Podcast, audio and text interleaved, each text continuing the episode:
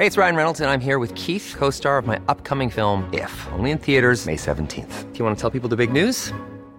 All right, I'll do. Sign up now and you'll get unlimited for $15 a month in six months of Paramount Plus Essential Plan on us. Mintmobile.com slash switch. Upfront payment of $45 equivalent to $15 per month. Unlimited over 40 gigabytes per month. Face lower speeds. Videos at 480p. Active Mint customers by 531.24 get six months of Paramount Plus Essential Plan. Auto renews after six months. Offer ends May 31st, 2024. Separate Paramount Plus registration required. Terms and conditions apply if rated PG. Heraldo Podcast. Un lugar para tus oídos. Noticias del Heraldo de México.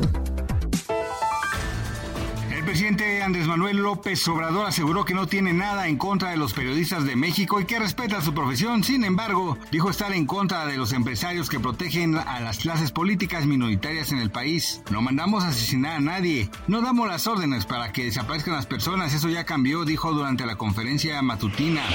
En entrevista con el Lealdo Digital, Sonia Galiamova, una joven rusa de 28 años, quien por ahora reside en México, habló sobre la realidad de la que se vive en aquel país. La joven fue encarcelada y amenazada por manifestarse contra la guerra en Ucrania hace unos tres años. Sonia explicó que Putin tiene una ideología parecida a la de Hitler, que reprime la manera de pensar de otras personas, por lo que espera regresar a Rusia en unos 10 años cuando el régimen decaiga.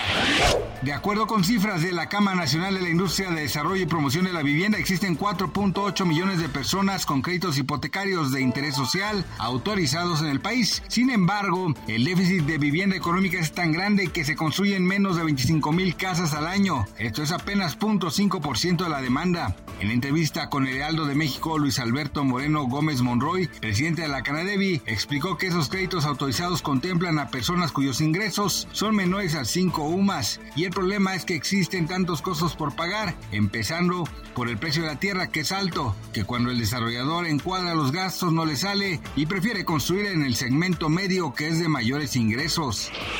El presidente de Rusia, Vladimir Putin, declaró este martes que Moscú suspenderá su participación en el Tratado Nuevo START, el último pacto de no proliferación nuclear que queda con Estados Unidos. En su discurso sobre el estado de la nación, Putin afirmó que Rusia debe de estar preparada para anudar los ensayos de armas nucleares si lo hace Estados Unidos, una iniciativa que pondría fin al veto global a las pruebas de armas nucleares vigente desde la Guerra Fría.